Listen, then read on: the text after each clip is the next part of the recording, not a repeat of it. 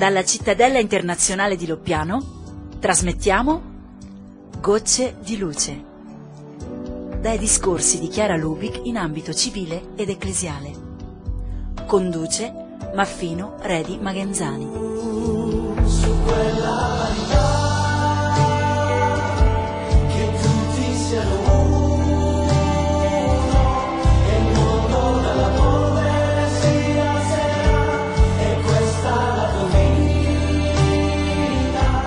Ben ritrovati con Gocce di luce, che tappa dopo tappa ci porta in molte città italiane, europee e continentali.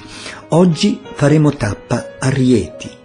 Ma prima di tutto due parole per chi ci seguisse per la prima volta. Questa trasmissione dà voce alla fondatrice dei Focolari, Chiara Lubic, di cui molti hanno seguito la fiction televisiva della RAI, per altri è stato un contatto con i suoi scritti o il movimento da lei fondato. Sono stralci dai suoi discorsi pubblici in occasioni di cittadinanze, premi o eventi ecclesiali. Ricordo che Chiara ci ha lasciato il 14 marzo del 2008 all'età di 88 anni e la sua avventura spirituale è iniziata a Trento dove è nata il 22 gennaio del 1920, coetanea di Giovanni Paolo II. Oggi ascolteremo uno stralcio del suo discorso tenuto a Rieti il 4 giugno 1996 in occasione del conferimento del premio Civiltà dell'amore. Il tema assegnato a Chiara era appunto verso una civiltà dell'amore, nell'ambito in particolare interreligioso. Dopo i saluti, Chiara entra subito in argomento pronunciando la parola d'oro che è dialogo. Dobbiamo andare a scuola di dialogo. Sono troppi i focolai di guerra, troppe le tensioni, troppa incomunicabilità, eppure tutto oggi sembrerebbe portare alla comunicazione, ma si capisce che l'udito va supportato da un atteggiamento d'apertura, di accoglienza, disponibilità che non si trova a buon mercato. L'arte del dialogo va appresa. Nell'intervento che stiamo per ascoltare si tratta in particolare di dialogo interreligioso, che porta però in sé gli elementi di tutti i dialoghi che si possono e si debbono sviluppare. Portiamoci dunque a Rieti, 4 giugno 1996, la parola a Chiara Lubic. Dialogo quindi, dialogare. Ma come? Permettano qualche idea frutto della nostra esperienza a conclusione di questa serata. In che modo realizzare il dialogo perché esso non sia frainteso nel suo puro intento e perché raggiunga lo scopo di porre gli uomini, più uomini possibile, in atteggiamento di comprensione reciproca, di aiuto vicendevole, di solidarietà, in atteggiamento fraterno verso ogni prossimo, chiunque esso sia, d'ogni popolo, d'ogni cultura, d'ogni razza, d'ogni lingua. Anzitutto, mi sembra, è necessario conoscere. È stato scritto, conoscere la religione dell'altro implica l'entrare nella pelle dell'altro, vedere il mondo come l'altro lo vede, penetrare nel senso che ha per l'altro essere indù, musulmano, ebreo, buddista.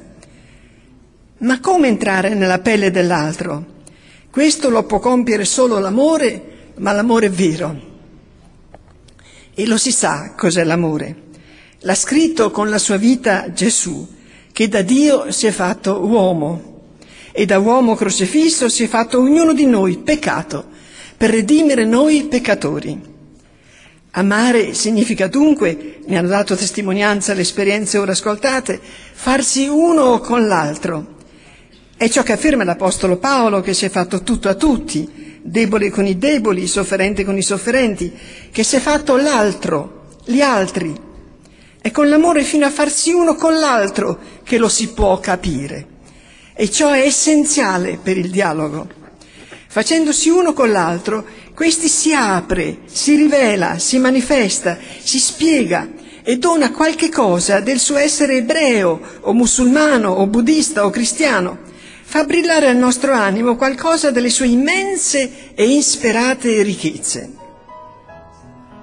Ma il dialogo è dono reciproco e anche noi cristiani dobbiamo saper donare al momento opportuno, cioè quando è desiderato, qualcosa della nostra fede. Ma, c'è un ma. L'esperienza nostra ci dice che la testimonianza anche del nostro credere è pienamente compresa solo se poggia sulla testimonianza della vita. Gesù ha cominciato con il fare e poi ha insegnato.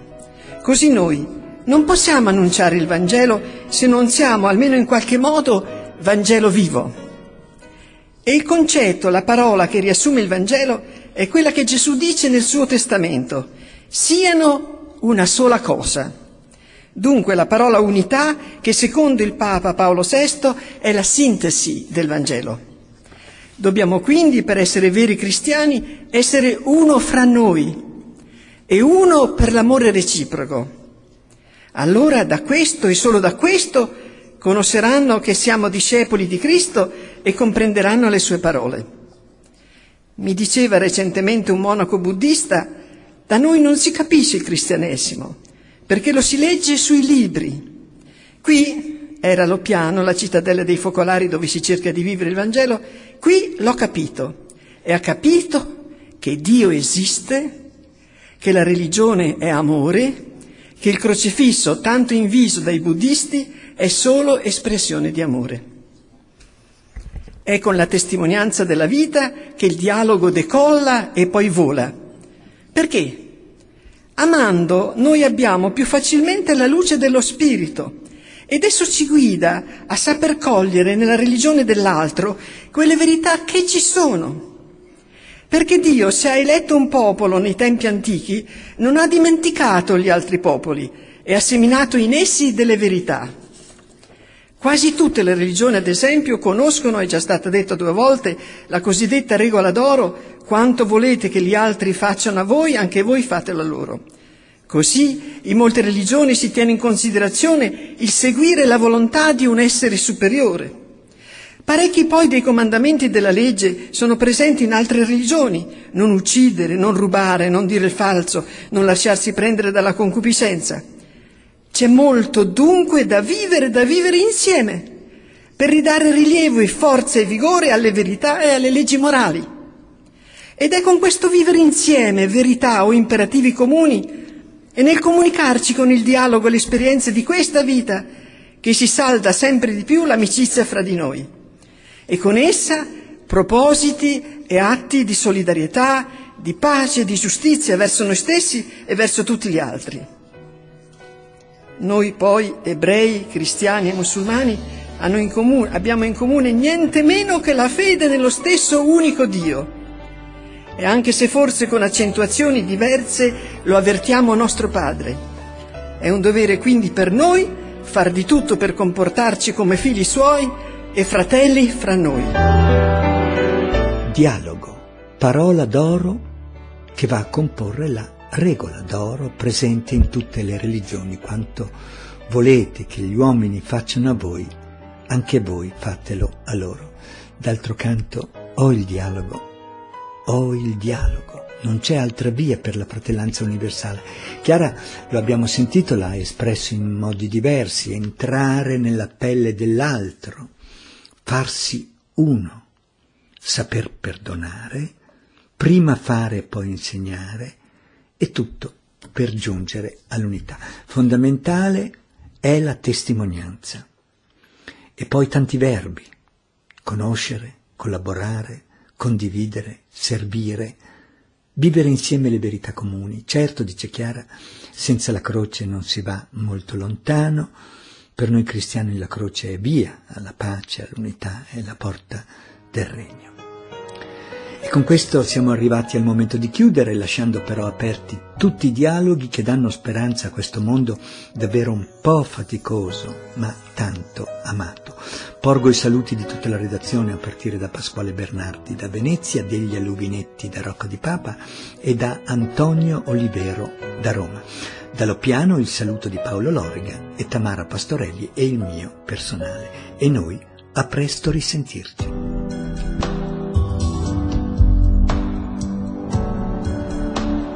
Dalla cittadella di Loppiano abbiamo trasmesso Gocce di luce, a cura di Maffino Redi Magenzani e Pasquale Bernardi, in collaborazione con il Centro Chiara Lubic ed il Centro Santa Chiara Audiovisivi.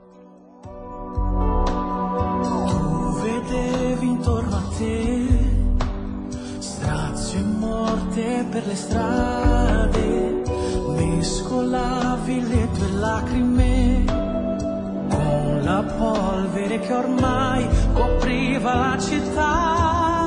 Perché questo odio? Perché gridavi pure tu